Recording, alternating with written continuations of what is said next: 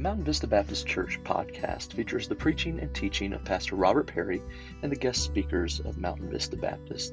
The purpose of this podcast is to help believers grow, to edify the saints, and to proclaim the gospel of Jesus Christ. All right, Genesis 37, and uh, we're going to pick up in verse number 12. And of course, last week uh, we went through and and considered the difference that was between Joseph and uh, his brothers. We would say oftentimes when we see a difference in individuals in that way that it has to be a result of their circumstances, their upbringing, and the situations they found themselves in. But we know that Joseph was the 11th of the, of the brothers born, right? And uh, the family that was born. And um, his brothers that are wicked and, and evil and doing all these things uh, he's alive, going through some the same situations and similar uh, uh, scenarios as they are as well, and so it's evidently not the the uh, upbringing that caused the difference. It's not the scenarios or situations that caused the difference. And we said what truly caused the difference was God, and we we studied that through verses one through eleven last week. Now we come to verse number twelve, and verse number twelve says this. It says. And his brethren went to feed their father's flock in Shechem. And Israel uh, said unto Joseph, Do not thy brethren feed the flock in Shechem? Come, and I will send thee unto them. And he said to him, Here am I. And he said uh, to him, Go, I pray thee, see whether it be well with thy brethren and well with the flocks, and bring me word again. So he sent him out of, uh, of the vale of Hebron, and he came to Shechem. Verse number 15, and it came and, uh, and, let's see, and a certain man found him, I'm sorry, and behold, he was uh, wandering in the field, and the man asked him, saying, What seekest thou? And he said, I seek my brethren. Tell me, I pray thee, uh, where they feed their flocks. And the man said, They are departed hence, uh, for I heard them say, Let us go to Dothan. And Joseph went after his brethren and found them in Dothan. And when they saw him afar off, even before he came near unto them, they conspired against him to slay him. And they said one to another, Behold, the dreamer cometh. We'll stop there for the sake of time this morning. But I wonder if we've ever been in a situation where maybe we've had some hopes or dreams, we had plans, and uh, all of a sudden those things that we planned for and hoped for and desired uh, never came to fruition, or maybe they seemed like it was co- going to take place and that just fell apart and brought heartbreak and, and shattered dreams. I mean, everything was set, everything was going in the right direction, uh, but then all of a sudden everything fell apart. Sometimes for people, it seems like life is just a series of broken dreams and heartache. You ever been there? You ever been like in a situation where things are rough. I mean, things are tough, and you're trying to get through it, and you're just barely uh, scraping by. And then you get through that scenario or that situation, and it seems like you're making progress, and then something unexpected comes along and puts you right back into the same scenario you were just scraping by. Uh, we can maybe think of this like financially speaking, right? Uh, or we, we barely have enough money to pay the bills uh, week by week and month by month, and we finally get some things paid off to where we're putting some money away, and then a huge uh, thing happens in our home or to our vehicle, and there goes the savings account we just saved up. And it's like one thing after another. I just can never get ahead. We, we might feel like that. Well, can I say this morning? I wonder if uh, I wonder if that's how Joseph felt to an extent going through life. He comes into this situation. He didn't ask for any of it. He didn't ask for his father the, to, to prefer him over the rest. He didn't ask for his brothers to hate him. He didn't put he didn't do any, he didn't ask for the dreams. We spoke about those dreams last week. He didn't ask for any of it. It's just things that happen in his life and and to him they're just normal. To him it's exciting things. To everyone else it's like we hate you because of it. And uh, and I'm sure that uh, that Joseph's like, man, one event after another. Uh, I just can't get ahead. I just can't break through. I can't break this barrier. I wonder if Joseph maybe questioned the dreams that God had already given him. I mean, in Genesis 37, verses 5 through 10, we spoke of him last week. Evidently, it seemed as if Joseph was going to be the one that kind of had some leadership. He had a position, if you may. uh, those, those uh, other stocks bowed down to his, right? And that was representing him and his brothers. And then, of course, the sun, moon, and stars and all of that bowing down. And even his father was like, What are you? Is your mother and I going to bow down to you? And maybe he questioned to an extent. Uh, and surely, I mean, we didn't read this portion yet. We're going to talk about it more in depth as we get along. Surely, as his brothers ripped that special coat off of him and threw him down in a pit, ignored his pleas of being set free, ultimately selling him as a slave, Joseph had to have felt like, what is going on here? What, is, what in the world? Why is this happening to me? One moment he seems to be on the mountaintop, the next moment he seems to be in the valley. And my friends, we have to realize that even when we're on the mountaintops and even when we're in the valleys, that God is in control. And we find here that that there's some events that if we had to write our story, if we were Joseph and we had the ability of writing ours, these events that we'll read today would not have happened. I promise you that because none of us want to experience these things that we're going to read about and study in Joseph's life. None of us want to be rejected. None of us want to be hated. None of us want to be treated as if we were just a piece of property. None of us want those things.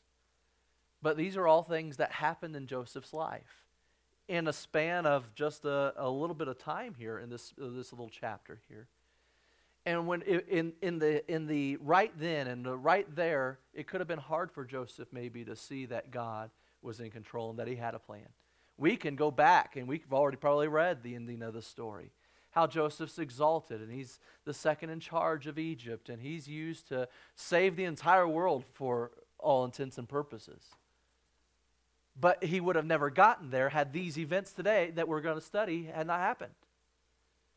And I don't know what kind of situation we might go through, and I don't know what type of issues that we might face that we would say, I don't want anything to do with this. I would never choose this for my life. But right here in the here and now, we won't be able to look out and see how God is working it for good. Right. But somehow He is. Amen. There's questions to be asked and, and answers that we're begging to have answers to. Sometimes we don't get them immediately. Sometimes we won't even get them here in this life. But that doesn't mean that God's not good. And it doesn't mean that God isn't in control. So, I want to take these verses this morning that we'll study through, chapter 37, verses 12 through 35, and hopefully help us to realize that God is in charge and He's in control and He's good on the mountaintops to the valleys. From the mountaintops to the valleys, God is good. Notice first off with me the assignment that is given. We've already read these verses 12 through 14, but we find that uh, that Joseph's father Israel he uh, comes and says to Joseph that he wants to go find his bro- he wants him to find his brothers as they're out taking care of the flock, feeding them in Shechem, and he's going to send them out to be his uh, uh, not a spy necessarily, but kind of just uh, uh, almost the, the position of a manager. Go check and see that they're doing a good job. Check and see if they need anything. All those types of things. Notice the command that he gives them, gives him in this assignment. We read in verse number 12 and his brethren went to feed their father's flock in Shechem. And Israel said unto Joseph, Do not thy brethren feed the flock in Shechem? Come, I will send thee unto them. And he said, unto, said to him, Here am I. We find the command from, from Jacob here that he's going to send Joseph to go find his brothers and take care of them and check on their welfare. And uh, they're off away, uh, tending to the family business, taking care of the flock and taking care of the sheep. Uh, there's a couple of reasons, possibly though, that, Joseph, that Jacob, I'm sorry, might have been concerned with whether or not uh, the brothers were in good welfare and taking care of things. They were in Shechem first and foremost. Well, if you were to take your Bibles and go back to Genesis 34 in, chap- in verses 1 through 31, uh, we find that is where uh, Simeon and Levi uh, murdered an entire village uh, trying to avenge the rape of their sister uh, Dinah. And uh, surely there was anger in their hearts. Surely there was still resentment, not only in their hearts, but also I'm sure there was anger and resentment in that region towards Joseph's fam- or uh, Jacob's family as well. And uh, so maybe he feared for their safety, and so therefore he says, "Go check on their welfare." And uh, then, secondly, uh, his sons had also already had a track record of not doing their job correctly or diligently. We studied this last week, right? Joseph came to his father and, and uh, brought to his father a, a beautiful, blissful, flowery report of how good his brothers were. No, the Bible tells us it was actually an evil report. And, uh, and so they had a track record already. And so Jacob is sending Joseph because uh, Joseph can be trusted. And he's sending Joseph to check on their welfare to make sure that they're okay and, and probably to a certain extent even to check to make sure that, they're, sure that they're doing a good job and taking care of his possessions. But notice not only the command in this assignment, but consider also the confusion in this assignment. Jacob had to be a man that was completely out of touch with what, with what was going on in his family. What does verse number 11 tell us right before verse number 12 that we read today? Verse number 11 says, His brethren, whose brethren? Joseph's brethren, brethren envied him, and his, but his father observed the same. My friends, he must have been totally oblivious to the fact that every, everyone else, all the other brothers, hated Joseph. I mean, why else would you send Joseph to do this job? Doesn't he have other servants? I'm sure he does. It wasn't there just simply anybody else that he could have trusted. I'm sure there was. But had he been paying attention, he would have known that Joseph's older brothers hated him. He would have known about their hatred that their hatred had been growing and they had reached a point that they couldn't even speak to him in a kind manner. Go back to chapter 4 of this I'm sorry, verse 4 of this same chapter. In 37, verse number 4, it says, When his brothers saw, brethren saw that their father loved him more than all his brethren, they hated him and could not speak peaceably unto him. Can Joseph not, or Jacob not understand this? Can he not comprehend this? Is he just confused on the matter? Either, either Jacob is completely out of touch with his family, or he's un, at the very least underestimating the extent of the problems within his own home. He may have known uh, what was uh, happening, but believed that the other boys were not capable of harming Joseph. After all, they're, they're family. There's not going to do anything to him. But as we will see, that's just simply not the case. They do want to do harm to him. I know that uh, a lot of those that have younger children, especially, are down in that other class down there with the married couples. But I do want to say this, as I am a parent myself, that we should not just be oblivious to the things that are happening in our home. We ought to pay attention to our family, especially what's going on in our children's lives. We ought to be paying attention to the things they are experiencing and the feelings that they're going through, and and um, they need to know that you're there, that we're there for them. They need to know that we care for them. They need to know that we are going to provide for them, and they need to know that they are on our radar.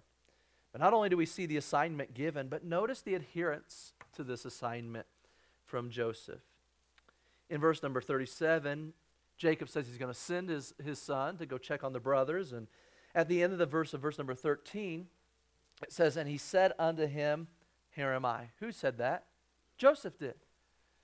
Joseph immediately says, I want to obey. I want to do what you would have me to do. And his adherence to the command of his father, to the assignment that was given to him, was an immediate adherence. He didn't question. It wasn't, I mean, this is what happens nowadays. parent calls for the children to come and do something. Hold on, I'm playing the game. Hold on, I'm doing something else. And, and, and it's not an immediate thing, but Joseph was not in that way maybe because he didn't have a PlayStation. I don't know, but uh, he, he, he was his response and adherence to what the his father had assigned him to do was an immediate adherence. See, in regards to Joseph, I said uh, week number one when we began studying his life that a lot of times Joseph is a picture of Jesus Christ himself. There's so many similarities to what Jesus would be for us and do for us that is kind of foreshadowed uh, by Joseph and uh, kind of points to and, and, and uh, helps us to understand that. In regards to Joseph as a type of Jesus, when Jesus came into this world, we know that he also was sent by his heavenly Father. And Jesus came willingly. He didn't come uh, to this earth uh, kicking and screaming and crying. He knew what would ultimately be the end of his time here on this earth the cross and his burial. But he also knew he would rise victoriously. And he came willingly, and he came uh, desiring to help us and, be, and help uh, in our greatest need. I think Joseph not only just wanted to obey his father, but I think Joseph also loved his brothers. And if there was any sense that his brothers could be in a bad place, in a situation where others might be trying to harm them, that Joseph would wanted to bring the report and bring help to their greatest need as well. Can I say that our lives, like Joseph, ought to be marked by the same level of obedience to our God, to our Father? Amen. Jacob came to Joseph and said, Here's the assignment. He might have been clueless in sending Joseph, but Joseph obeyed immediately, anyways. Our Father, our Heavenly Father, is not clueless. And therefore, if a human father who is wicked, sinful, and clueless can have a child who will immediately obey him, so much the more should our Heavenly Father, who is perfect, have children who would obey him also. Notice that his adherence was not only immediate, but also it was insistent as well. In verse number 15 through 17, it says, And certain men, uh, uh, uh, um, it, says, And a certain man found him, and behold, he was wandering in the field. And the man asked, uh, asked him, saying, What seekest thou? So here's the picture. Uh, he sends him to Shechem. Jacob sends Joseph to Shechem, and Joseph says, Yes, sir, I'll go right away. He's ready to obey and, and take care of these things for his father. So he goes off to Shechem. He finds the field where he believes his brother should be uh, feeding, and he says, They're not here. Now, my mind sometimes just works this way where I picture how it is. Don't take what I'm about to say as 100% scripture, okay? Because I'm just, it's just how I picture it. Have you ever sent your, ch- your child to go look for something? And you tell them where it's at. And they go to where it's at, but they just don't see it. You know what they do? They stand there like, I don't see it. It's right there on the table. No, I don't see it. Pick up that piece of paper. What paper? And, and like they do the very least, I'm, I'm not saying that's how Joseph was, but in my mind, that's how I picture it. He's wandering in this wide open field, no one's around, and like, Dad said they were going to be here. I wonder why they're not here. And some r- random stranger finds him and says, What are you doing, boy? He says, Well, my, my brothers are supposed to be here uh, feeding the sheep and taking care of the flock, and my dad sent me to check on them. I don't find them. Now, to Joseph's uh, saving, I guess you could say, they weren't there. And so it wasn't like he could turn over a rock and find them. But uh, he, he, he's told, well, they're not here any longer. I overheard them actually saying they were going to another area, an area called Dothan. So what does Joseph do now? Joseph goes to Dothan to find them. Can I say that Joseph's instructions were to go to Shechem and find his brothers? When he didn't find them there, some could have just turned around, went back, and said, Well, I did what I was told. They're not there, Dad. They are a bunch of losers like you, like you thought. They're, not, they're up to no good all the time. And, and he could have came back and tried to um, just, I did what I was told. But whether he was wandering in the field aimlessly or whether he was just being consistent and sticking to it, he eventually found out where they were and he went and found them. He took the extra steps. He went the extra mile, if you may, my friends. And again, Joseph is a picture of the Lord Jesus Christ. Jesus came into this world to seek the lost sheep of Israel.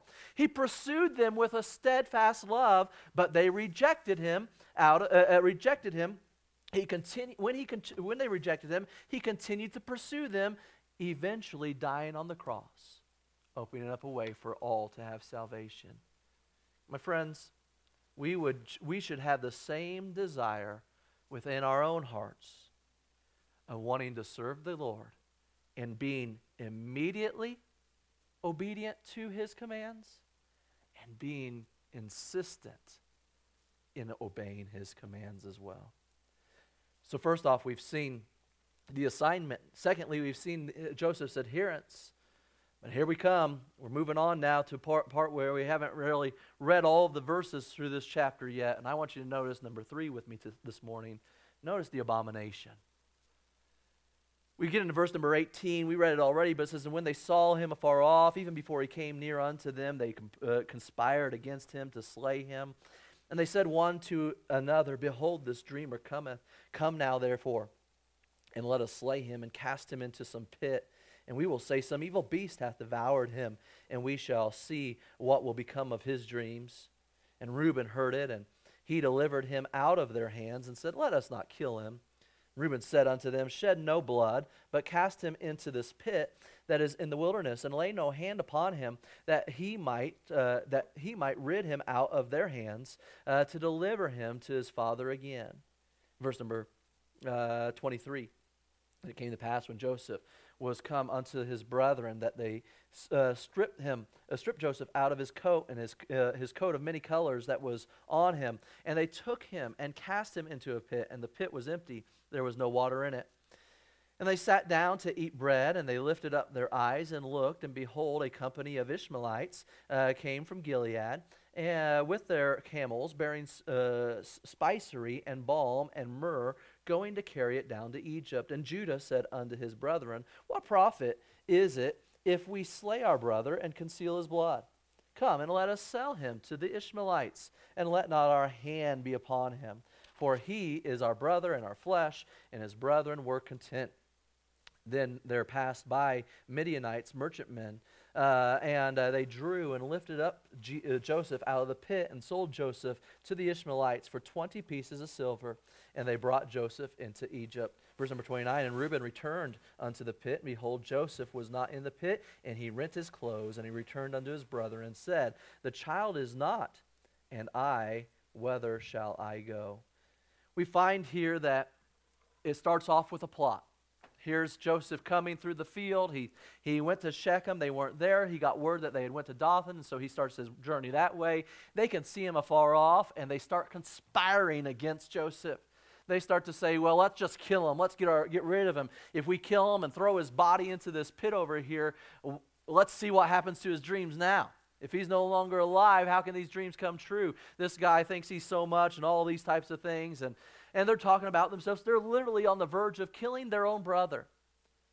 Then one of them speaks up, of course, and says, No, let's not kill him. Let's not, uh, let's not do that type of thing let's just throw him in the pit. Now, he was wanting to uh, be able to leave him there, come back secretly by himself, remove Joseph out of the pit, take him back home to his father.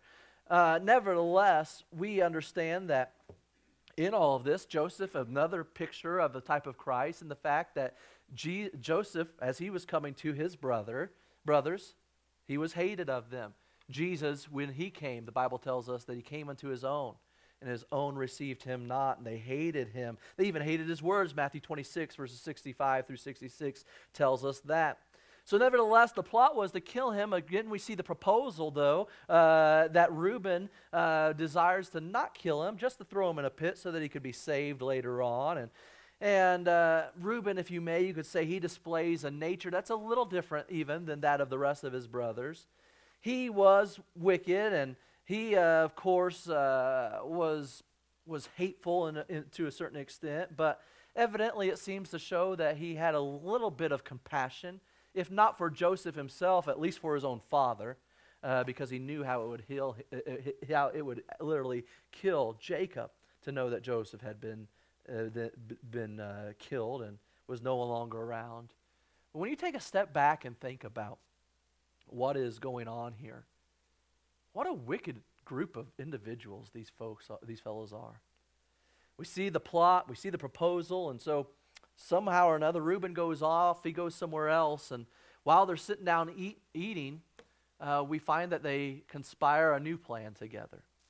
In verses 25 through 28, they find that There's a band of uh, sellers and merchants that are coming through, and they think to themselves, well, if we kill our brother, it does us no good other than just not having to deal with him any longer.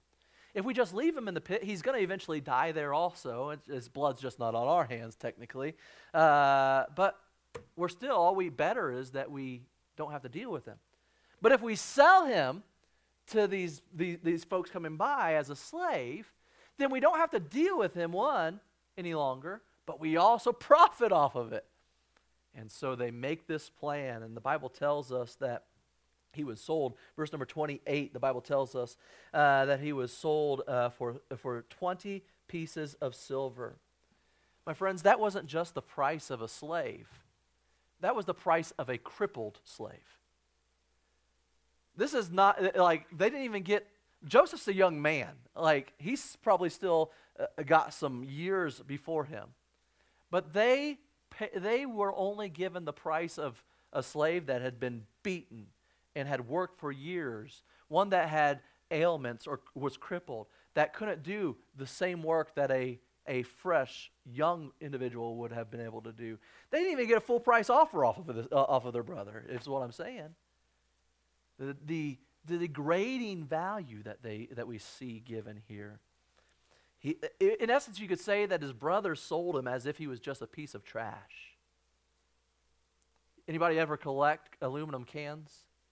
Take them in. Like, isn't it amazing the money we spend to get the cans and the little bit of contents inside compared to the the few the little amount that we get in return for as we recycle it, right? In essence, that's what was taking place here. They sold him 20 pieces of silver would come out to about roughly 8 ounces of silver. You know what that comes out to in today's money? Somewhere maybe around the area of $100? Maybe. Could you imagine selling your own brother for $100? Let me think about that actually. No, I'm just kidding.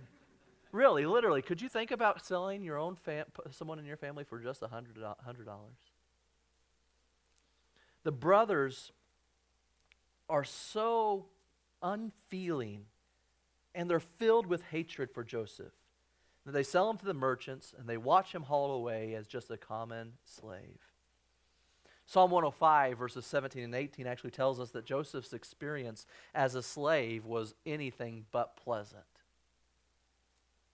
But again, we find that Joseph is a picture of our Lord Jesus Christ and the fact that not only was he hated for, by his brethren, but he was also betrayed by one that was closest to him. Jesus, of course, betrayed by Judas, also sold to the religious crowd of that day for the price of a slave. But praise God that our Lord was willing to experience all of that on our behalf. But notice verse 29 through 30, the panic. The panic as uh, Reuben returns and finds that Joseph is not in that pit. He wanted him thrown in the pit unharmed so that he could come back secretly and take him back home. But he's no longer there. So he runs back to his brothers and says, What in the world? The, our, our, our brother's gone. What is going on here? And he panics because he knows that ultimately the blame is going to be put onto him. Reuben has been on the outs with Jacob, if you may, ever since uh, he had committed adultery with his father's wife, Bilhah.